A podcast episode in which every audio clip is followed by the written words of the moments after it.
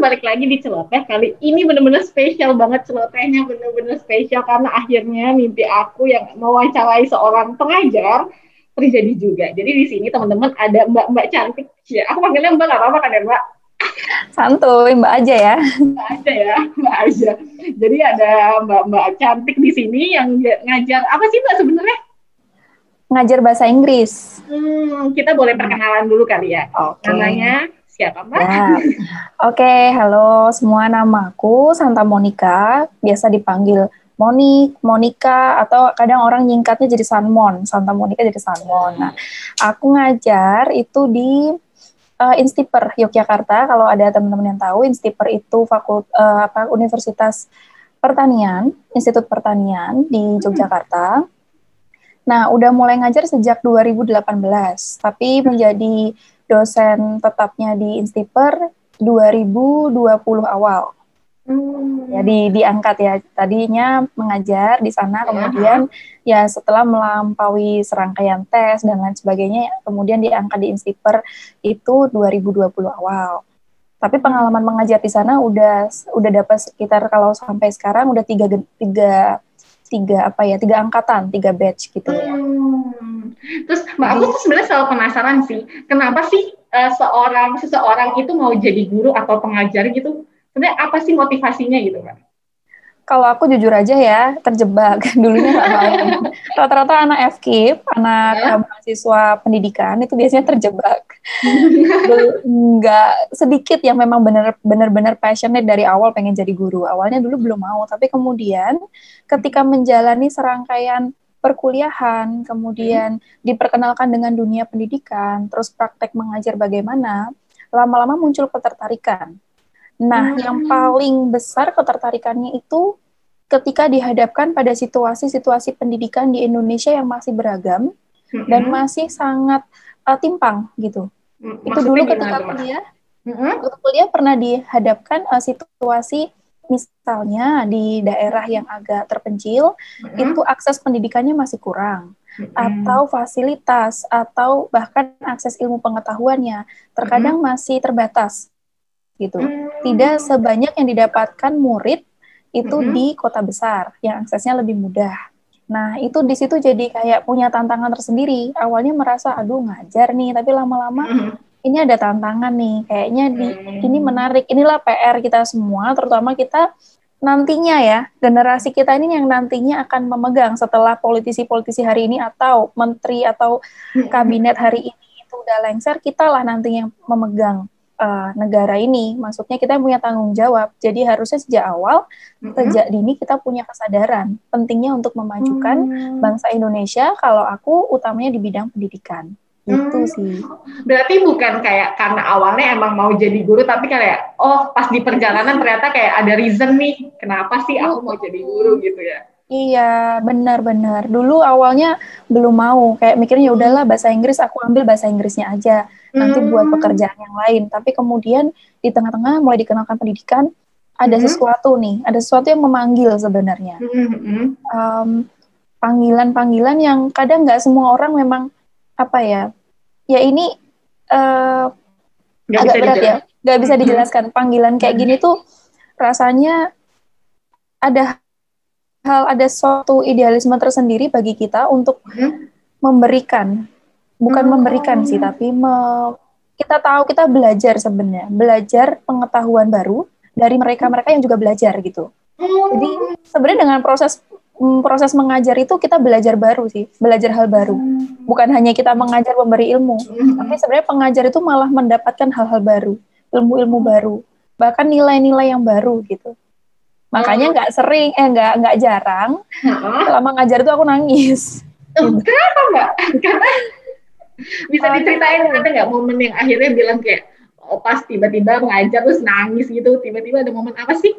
Nangisnya pasti nggak di depan murid ya, tapi ya. setelahnya gitu sedih. Kayak pernah dulu ngajar di sebuah sekolah. Sekolah ini percobaan, uh, bukan percobaan tapi uh, sekolah eksperimentatif yang ada satu uh, ada dalam satu angkatan itu ada kelas-kelas yang memang reguler biasa, hmm. ada kelas-kelas yang khusus menerima mahasiswa-siswa, murid-murid ini SMP ya, murid hmm.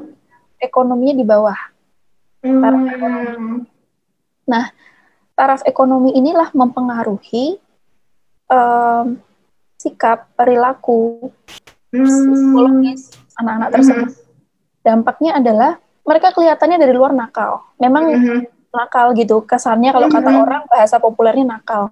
Tapi sebenarnya mereka ada masalah secara psikologis. Mereka ada masalah dalam keluarganya gitu. Nah, ini ini hal berat yang waktu itu sempat bikin aku nangis karena itu karena kasihan mereka sebenarnya tapi diajak ngikutin cara-cara mengajar yang uh, sistematis juga agak sulit. Kita punya PR tersendiri untuk memberikan materinya itu dengan cara ngajak bermain, apa sih yang mereka senangi.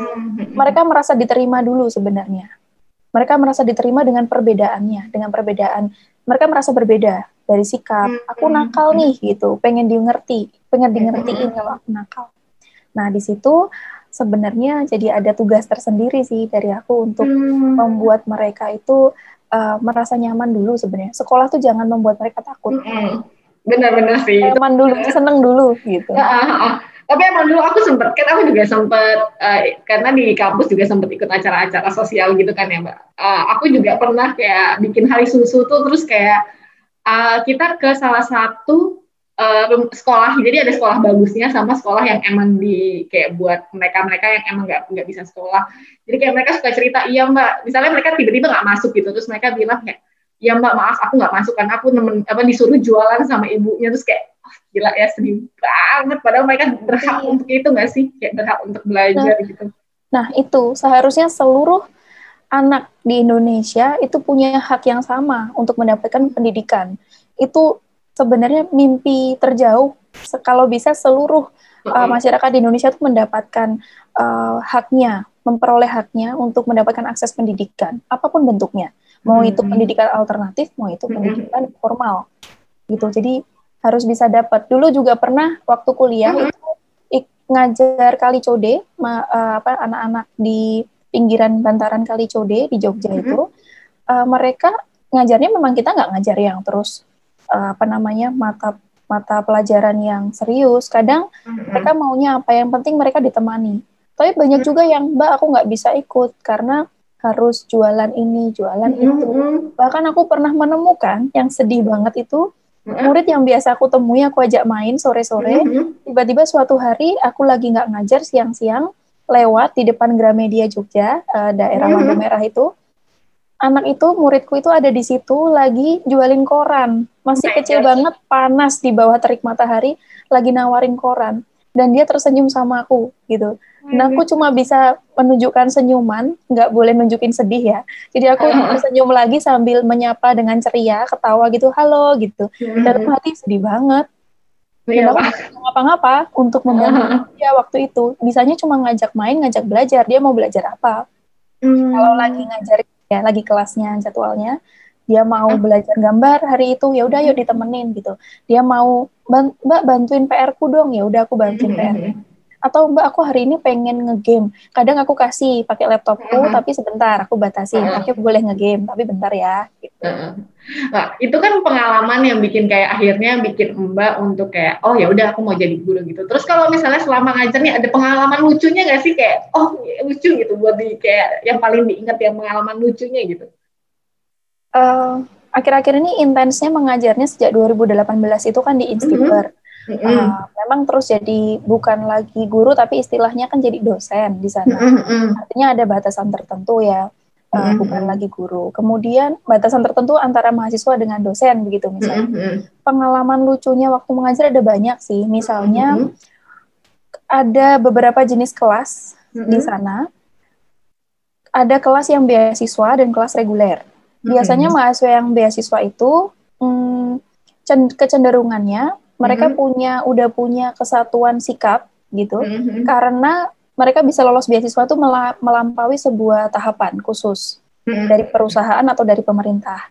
Nah, tahapan ini yang membuat mereka jadi orang-orang terpilih, orang-orang terseleksi. Mm-hmm. Artinya sikapnya uh, ke, apa ya, kepintarannya mungkin ya, bukan mm-hmm. kepintaran sih sebenarnya lebih ke uh, sikap, kerajinannya itu memang lebih daripada yang reguler, walaupun tidak semua. Mm-hmm itu pengalaman lucunya adalah um, murid-murid yang ini, yang beasiswa ini, disuruh apa pun nurut bisa mau gitu.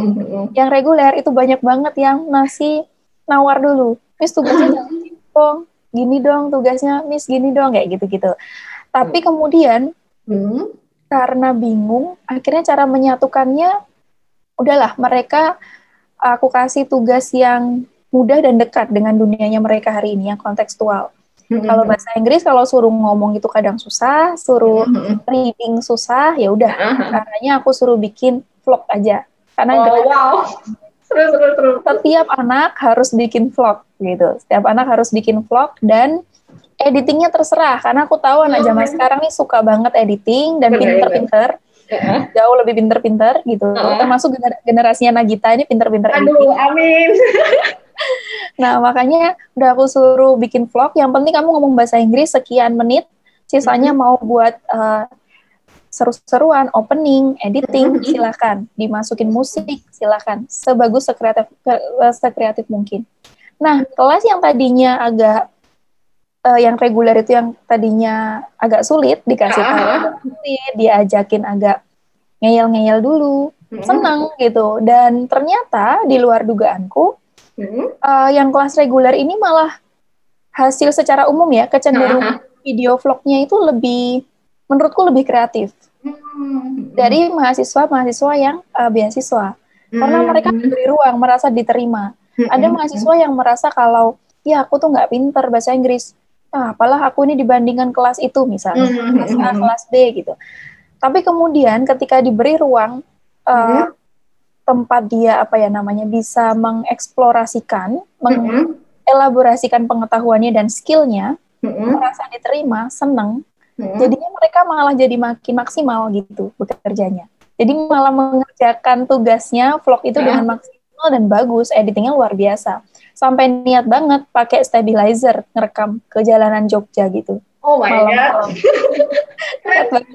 eh, tapi aku jujur ya Mbak, Mbak unik banget ya maksudnya kayak aku pikir uh, kayak guru itu ya udah belajar, ngajar ya udah di dalam ruangan, tapi Mbak kayak ngasih challenge ya udahlah bikin vlog aja gitu. Itu kan menarik banget kan kayak ya sekarang siapa sih yang nggak mau jadi vlogger atau nggak mau jadi iya, podcaster kayaknya lagi in banget deh untuk angkat-angkat kayaknya gitu, ya. gitu. Aku juga berharap mereka-mereka yang senang yang pengen jadi youtuber, yang seneng mm -hmm. sama video making gitu-gitu, mm -hmm.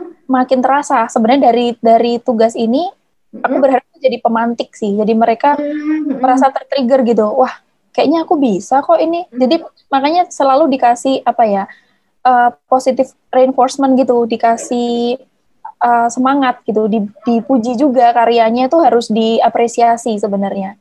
Seperti apa pun bentuk karyanya itu yeah. usaha mereka. Jadi ketika diapresiasi seneng Nah, kalau mereka senang, semoga ini jadi uh, semangat mereka untuk membuat karya yang lebih bagus. Tapi kalaupun nggak di situ, passionnya nggak apa-apa juga. Iya, seenggaknya mereka udah tahu hal yang emang, maksudnya coba hal baru gitu ya nggak sih? Iya, benar. Sama yang utama sebenarnya ngasih challenge kalau ke mm-hmm. mahasiswa. Terutama kelas yang tadi, yang beasiswa, yang mm-hmm. kesannya emang pinter-pinter gitu, mm-hmm. brilian, itu challenge-nya harus lebih gitu. Mereka mm-hmm. harus punya tantangan biar mereka nggak nanti motivasinya turun, nggak demotivasi gitu. Nah, hmm. caranya aku suruh bikin mini movie, project mini movie. Wow. Tapi full English gitu. Dan mereka bisa dan bagus.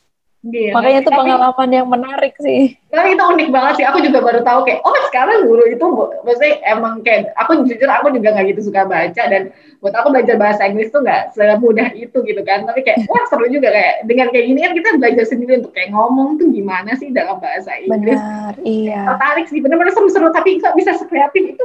Kok bisa gitu? Akhirnya kayak, oh udah deh bikin vlog aja gitu. Terus bikin vlog aja gitu. Uh, aku aku dulu berangkatnya gini, waktu kuliah aku bukan mahasiswa yang brilian, bukan mahasiswa yang pintar, apalagi kalau speaking aku nggak terlalu fluent. Berangkat dari situ. Jadi aku tahu tantangan yang dihadapi murid-muridku, mahasiswaku, itu aku bisa sedikit banyak ngerti, kayak grammar, terus apa ya, uh, vocabularies, kayak gitu-gitu. Jadi aku bisa ngerti, bisa paham. Iya, Miss ngerti karena Miss juga di posisi itu gitu dulu. Waktu hmm. belajar waktu kuliah juga kesulitan. Makanya aku coba cari cara yang nggak terlalu memaksa mereka harus fluent banget harus hmm. pinter banget tapi mau senang dulu. Jadi aku selalu pesannya ke mereka kalian harus senang. Kalau sekolah kuliah sama saya harus happy. Makanya sering tak kasih games. Atau kadang debate. Kadang anak-anak kan suka oh, iya, debate suka debat gitu iya tapi yang itu seneng dulu. Nah, nah itu mbak. Jadi kayak kemarin tuh aku nggak salah kalau nggak salah aku denger wawancaranya Pak Nadine sama apa Mbak Maudi Ayunda kan. Nah itu dia juga hmm. bilangnya gitu gimana cara kita biar kayak guru tuh buat attract karena menurut aku kayak banyak murid-murid tuh kayak kurangnya tuh kayak kita tuh belajar karena emang disuruh gitu loh bukan belajar karena kita penasaran mau gitu loh. Kayak ih kenapa sih kayak gini? Kenapa sih kayak gini? Oh seru juga sih. Terus mbak aku mau nanya nih. Kan uh, selama ini kan PJJ nih PJJ pas pertama kali mbak tahu kayak oh ini bakal PJJ terus aku harus muter otak untuk gimana cara ngajarnya. Karena kan kalau kayak ini debat berarti nggak bisa kan? Kayak sulit kan untuk kayak debat. Kayak tadi kan namanya mbak debat kayak gitu gitu kan. Nah gimana tuh cara ngatasinnya? Apa gimana sih kesan pertamanya dulu deh kesan pertamanya. Tiba-tiba harus PJJ gitu. Iya. Pertama kali ngerti shock banget. Muter otak bener itu. Bener harus muter otak. Selama ini udah mencoba merancang kurikulum yang sedemikian rupa kalau pertemuan dalam kelas akan seperti apa, sampai detail activity-nya itu ngapain aja. Tapi kemudian ketika tahu ini PJJ, aduh nggak kebayang gimana ini ya. Gimana um, mengembangkan, improve skills reading, writing, uh, listening sama speaking, terus vocabulary dan grammar itu lewat online kayak gini. Sulit banget, memang sulit banget.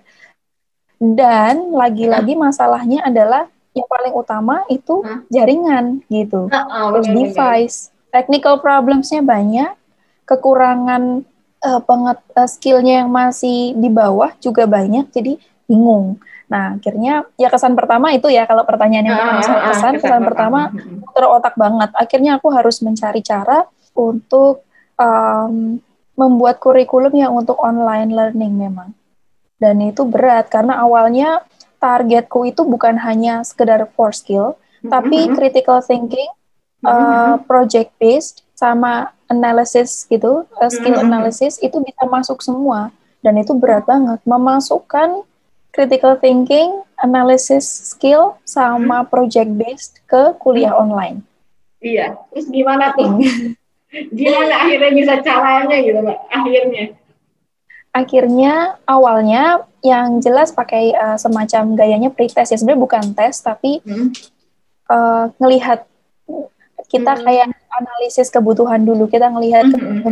itu keadaan karena aku belum pernah ketemu mereka langsung gitu bener-bener mereka dari rumah dan hmm. mahasiswaku sekarang itu dari rata-rata Sumatera dan Kalimantan wow. karena mahasiswa pertanian kan yang masuk di hmm. kampus sawit gitu jadi rata-rata dari Sumatera Kalimantan, uh, bahkan timur Indonesia bagian timur. Mm-hmm. Jadi untuk membuat uh, pertama membuat pretestnya itu yang aku banyak ngobrol sama mereka. Pertama, mm-hmm. jadi ngobrol untuk tahu kemampuannya uh, di mana sampai level mm-hmm. apa. Terus setelahnya mereka ini senangnya karakter anak sekarang kan berbeda mm-hmm. ya sama kita dulu gitu misalnya. Mm-hmm sama aku deh kalau Mbak Nagita yeah. masih muda. Aduh, nah, juga. makanya gimana ya mereka yang mereka sukai sekarang tuh apa sih? Hmm. Makanya ketika di ngobrol, ketika mereka harus uh, speaking, itu hmm. nanti uh, saat mereka menjelaskan describe something gitu, hmm. um, yang mereka suka makanya aku berangkat dari kehidupan personal. Itu yang bisa mem, hmm. apa ya mendekatkan aku dengan bondingnya antara aku dengan mahasiswa itu apa yang mereka suka dulu. Hobinya apa sih? Hmm. tokoh idolanya siapa? Sekarang misalnya hmm. kadang youtuber youtuber kadang yang aku kesal eh itu jadi tokoh idola yang muridku jadi aku nggak bisa ngejelekin ya kan? Oh. karena misalnya siapa gitu tokoh youtuber atau yang artis-artis yang sensasional ternyata itu tokoh idola mereka. Nggak apa-apa aku ikutin aku dengerin. Terus aku pelajaran apa sih, tapi dalam bahasa Inggris ya, pelajaran uh -huh. apa atau sikap apa yang kamu sukai dari dia dan yang ingin kamu ikuti, teladan uh -huh. apa gitu. Perlahan-lahan mereka mencoba. Uh, berpikir kritis itu nggak harus hal-hal yang wah gitu, hal-hal yang besar, tapi hal kecil sederhana gitu aja mereka jadi berpikir, oh iya ya, apa ya pelajaran yang lesson yang aku bisa ambil dari si orang ini nanti kemudian dia menjelaskan oh dia tuh rajin oh dia tuh konsisten misalnya nah itu itu sebenarnya mengembalikan ke mereka kan nggak menguntungkan buat aku tapi mengembalikan mahasiswa jadi iya ya aku harus seperti orang itu yang demikian gitu. Gak cuma ganteng apa cantik doang berarti ya Mbak. Ya, iya benar. itu sih. Buat itu kayak ih ganteng gitu kan. Nah, benar-benar. Jadi harus ada pertanyaan lain yang membuat mereka berpikir kemudian. Itu salah satu awalannya ya. Kemudian setelahnya uh, mereka diajak untuk mulai karena ini kampus pertanian dan hmm. kurikulum itu akan memfokuskan bukan lagi bahasa Inggris untuk general untuk uh, basic atau English uh, general English tapi mm -hmm. lebih ke agak masuk ke pertanian makanya aku mulai masuk-masuk arahin pembahasannya tentang pertanian aku memberi mm -hmm. materi yang kaitannya dengan uh, pertanian sesuai mm -hmm. dunianya mereka nah di situ mereka mulai mengenal istilah-istilah terminologi khusus dalam pertanian mm, karena itu penting nanti penting. di kerja mereka kemudian uh, setelah itu yang utama karena PJJ ini kan cuma sebentar. Mm-hmm. Sekitar mungkin kalau satu, kalau dua SKS itu cuma satu jam pertemuan mm-hmm. online ya, tatap muka onlinenya. Kalau tiga SKS itu dua eh satu setengah jam. Karena itu akhirnya aku berpikir ya udah berarti mereka dipadatkan di luar karena kalau pertemuan onlinenya gini sedikit nggak mm-hmm. bisa mencakup semua. Jadi mm-hmm. yang aku fokuskan ketika online ya tatap muka mm-hmm. online itu lebih ke per anak mencoba berani Hmm. Jadi mereka berani speaking. Aku tanyakan satu persatu. Hmm. Dengan sangat seder pertanyaan sangat sederhana terkait pertanian, terkait materi. Kemudian hmm. mereka mencoba berani speaking di depan teman-teman yang lain. Hmm. Aku tahu nggak semua anak itu psikologisnya berani ya, tapi pelan-pelan di diajakin, yuk ngomong gitu bahasa Inggrisnya apa. Atau kalau dia nggak bisa bahasa Indonesia dulu, nanti di Inggrisin bareng sama saya dan juga sama teman-temannya gitu bisa. Hmm. Nah kemudian fokus ke fokus yang lain setelah hmm. materi udah dikasih karena aku kan pakai hmm. metode flip classroom. Flip classroom hmm. itu materi dikasih dulu baru di kelas membahas. Nah, setelah dikasih kemudian kami di kelas itu lebih ke berdiskusi, debat atau aku melempar pertanyaan yang membuat mereka berpikir. Biasanya pertanyaannya dimulai dari why. Misal, kenapa uh, tanah itu bisa tidak subur, kira-kira apa sih yang merusak kesuburan tanah? Mm-hmm. Mereka nanti lama-lama jadi berpikir, oh karena pupuk kimia, oh karena limbah, atau karena perusakan yang dilakukan oleh manusia. Nah setelahnya, setelah why tadi, udah digali, semua jawaban mereka diapresiasi, diterima dulu. Baru kemudian pertanyaan lanjutannya, apa solusi yang bisa kamu tawarkan? untuk membuat tanahnya misalnya subur kembali. Ini satu contoh ya pembahasan soal tanah misalnya. Apa sih kamu punya ide apa gitu? Terserah idenya ini bebas aja aku bilang gitu. Ide apa yang bisa kamu berikan untuk uh, misalnya berkontribusi dalam membuat tanah itu subur kembali. Hmm. Nah, nanti dia akan berpikir, oh berarti limbahnya dikelola dengan baik. Oh, berarti menggunakan pupuk yang uh, tidak kimia. Hmm atau oh tanah itu dibikin subur terus misalnya hmm, dikelola biasanya sih kalau aku dulu kan aku juga dari maksudnya aku sempat belajar pertanian juga karena mm-hmm. fakultas itu teknologi pangan kan jadi kayak kan kalau ada masanya nanti tiga bulan didiemin kayak gitu gitu biasanya uh, sih ya pak ya gitu terus kadang ada pertanyaan uh-huh. menurutmu apa sih mikroorganisme atau hewan-hewan yang hidup di dalam tanah Nah, gitu. Nanti mereka akan berpikir. Terus mereka menyebutkan, terus aku minta pakai bahasa Inggris, misalnya cacing nih, nah cacing bahasa Inggrisnya apa?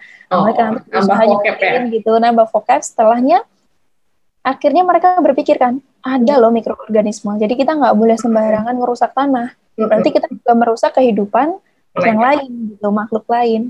Nah, kayak gitu-gitu. Seru tapi ya. Penting itu tuh nggak harus hal yang besar ya sebenarnya. Uh -huh. Mulai dari hal, hal kecil yang dekat dengan hidup kita gitu. Personal banget. Terus Mak, kan itu tadi uh, kalau positifnya dari yang kayak sekarang harus PJJ itu apa sih? Maksudnya kayak kan selama ini banyak orang yang ngeluh segala macam. Terus kalau positifnya yang Mbak akhirnya mikir kayak oh ternyata ini ada positifnya juga dari uh, kor ya corona ini gitu. Apa sih? Hmm, kalau ada nggak sih dulu? kalau sisi positif tuh dalam segala hal biasanya selalu ada ya menurutku. Nah, aku percaya aja optimis ya. aja. nah, kalau dari sisi mahasiswa ya yang aku lihat, mm -hmm. mereka sebenarnya aku merasa beruntung karena mereka lebih hemat juga. Kasihan sih sebenarnya kalau mereka harus uh, ngekos hmm. dan kemudian di situasi COVID seperti ini apa-apa sulit gitu. Jadi aku senangnya mereka jadi lebih hemat, tinggal sama orang tua, um, bisa bantu orang tua juga. Uh-huh.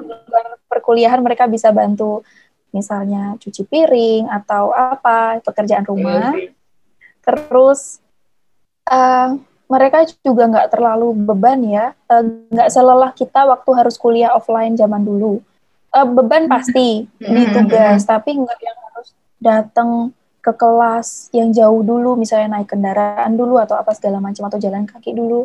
Uh, keuntungan di mahasiswa mungkin ya, aku lihat sisi positifnya itu dan mereka terhindar dari pandemi COVID karena kita nggak nggak mewajibkan mereka harus pergi ke mana. Walaupun aku sempat bilang kalau uh, internet kesulitan, coba cari cara. Tapi aku tidak mengharuskan harus kamu ke tempat yang ramai, yang internetnya kencang ya.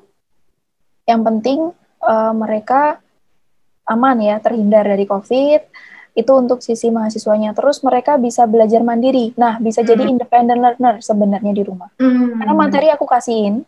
Hmm. Nah, mereka bisa eksplor sendiri pengetahuan itu. Kalau udah di kampus, biasanya senang main, lupa. Iya benar. Kalau ini karena di rumah bosen mau ngapain ya? Iya benar-benar. Itu dipelajari materinya, jadi mereka bisa jadi independent learner sebenarnya di rumah. Itu dari sisi murid ya. Uh, dari sisi aku sebenarnya aku tetap senang offline uh, karena bisa ketemu langsung, berinteraksi langsung tuh beda ya sensenya. Yeah, uh, Dan bisa mengenal lebih dekat, bondingnya bisa bagus sama mahasiswa. Tapi sisi positifnya juga aku belajar banyak dari sini. Ada banyak tantangan yang kemudian aku hadapi. Harus mau nggak mau harus aku hadapi, harus siap. Nah, tantangan ini membuatku belajar, jadi dapat hal baru. Oh, kalau PJJ atau kalau online itu berarti strateginya gini. Aku nemuin strategi baru loh biar murid itu nggak nyontek misalnya. Jadi pertanyaan kalau week, weekly quiz atau UAS atau UTS itu pertanyaannya nggak akan aku buat pertanyaan uh, multiple choices atau mm. Atau yang udah exact exact gitu, yang udah jawabannya uh, Jadi aku mm. akan buat uh, analysis Uh-huh. ya, higher order thinking skill biasanya. Uh-huh. Jadi lebih ke pendapat mereka, personal opinion terkait sebuah materi dan uh-huh. mereka bisa belajar. Jadi selama daripada mereka nyontek dan aku sakit hati sendiri, aku udah copy paste nih daripada kayak gitu uh-huh. dan jadi masalah udah mendingan uh, ini personal opinion. Saya uh-huh. aku bilang saya sangat menghargai originalitas kalian. Uh-huh. tapi kalian membaca uh, materi boleh membaca sumber mencari referensi silahkan. Uh-huh. tapi dalam menjawab ini ini opini pribadi dengan bahasa sendiri. Boleh cek kamus gitu. Nah akhirnya mereka kan belajar beropini. Soal misalnya ya tadi soal tanah beropini soal uh, dasar-dasar pertanian. Aku biasa ngasih masalah, lebih ke hmm. problem solving ya. Ada masalah nih uh, hutan misalnya hmm. terjadi kebanjiran atau apa gitu ya. Berangkat hmm. dari sebuah masalah, mereka harus bisa mencari, berpikir masalah itu terjadi karena apa, solusinya kira-kira pendapat mereka apa gitu. Hal-hal memang kesannya kayak hal-hal besar, tapi itu membuat mereka jadi berpikir dan nggak bisa nyontek. Iya, nah itu mikir mikir banget nih gimana sih biar mereka nggak nyontek. Karena kalau cuma contek-contekan, aku bilang yang rugi tuh bukan saya, tapi kalian. Oh, iya. Karena kalian udah bayar mahal loh buat kampus ini, aku bilang gitu. Hmm. Jadi kalian harus punya proses belajar, harus manfaatin, eksploitasi lah pengetahuan sebaik mungkin, aku bilang gitu. Makanya hmm. belajarlah.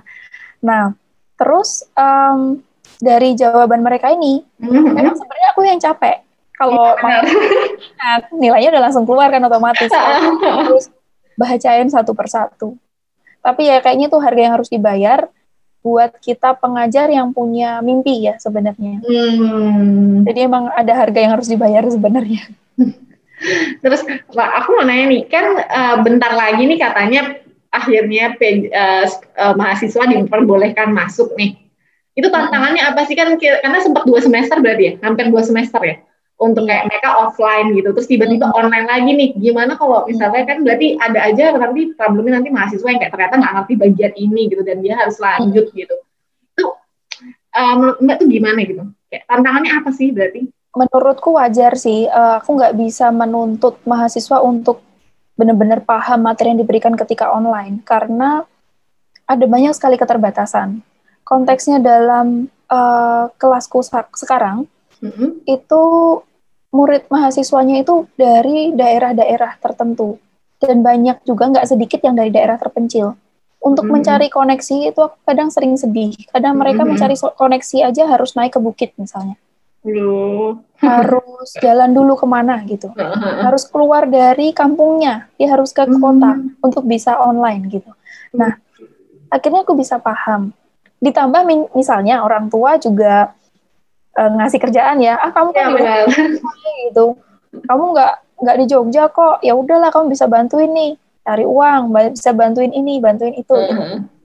Jadi aku bisa paham ada banyak keterbatasan yang dihadapi mahasiswa, makanya nggak bisa menuntut mereka perfect, hmm. nggak bisa menuntut mereka harus tahu banyak tentang materi. Yang penting mereka mengikuti aja dengan benar perkuliahannya, menjawab pertanyaan, tugas dikerjakan, presensi itu kalau bisa ya bagus, lengkap. Enggak kita nggak usah menuntut banyak hal gitu. Tapi kemudian nanti ketika bertemu lagi di kelas, di review lagi satu persatu, nggak apa-apa, nggak masalah. Um, situasi pandemi COVID itu semua orang bisa paham sih. Maksudnya yeah. harusnya pemerintah juga bisa paham. Mm-hmm. Uh, kampus-kampus lain atau dunia kerja itu harusnya juga bisa paham bahwa ada hal yang tidak bisa dipaksakan. Iya sih benar. Iya, Dan nggak mau juga kan kita sama ini. Iya kan sih. iya, jadi nanti gampang kok kalau ketemu lagi ya di review lagi pelan-pelan sambil mereka agak di push dikit mungkin kalau udah ketemu, tapi di review pelan-pelan nggak apa-apa, lama-lama bisa ngerti. Gitu sih. Terus Mbak, ini pertanyaan terakhir sih sebenarnya kan tadi Mbak mention nih kayak uh, Mbak tuh uh, maksudnya pengajar yang punya mimpi. Terus sebenarnya mimpi Mbak tuh apa sih sebenarnya untuk menjadi seorang pengajar gitu? Sederhananya gini, hmm. kalau bisa no no man left behind ya. Artinya hmm. apa ya?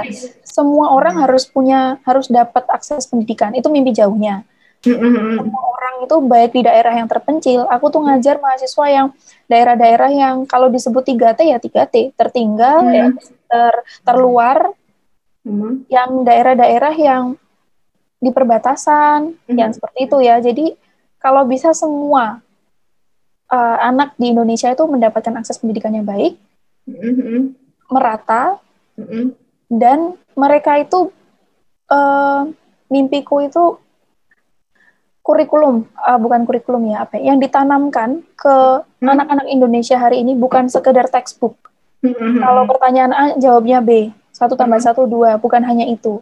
Tapi mereka diajak untuk bisa berpikir kritis, hmm. Punya daya analisa yang tajam, hmm. kemudian mereka bisa punya uh, kemampuan problem solving. Itu yang utama. Nanti ketika mereka kerja, hmm. lulus kuliah IP 4 itu nggak jaminan ketika kerja bisa menjawab tantangan-tantangan di tempat kerjanya gitu. Hmm. Belum tentu nggak jaminan mereka bisa uh, dihadapkan situasi seperti ini ya, COVID misalnya, hmm. dan mereka posisinya sekarang bisa direktur perusahaan. Hmm. hmm. Nggak jaminan waktu dulu IP-nya 4 bisa menjawab tantangan hari ini, walaupun aku nggak bilang nggak boleh IP 4 ya, ya terserah kalau IP silahkan.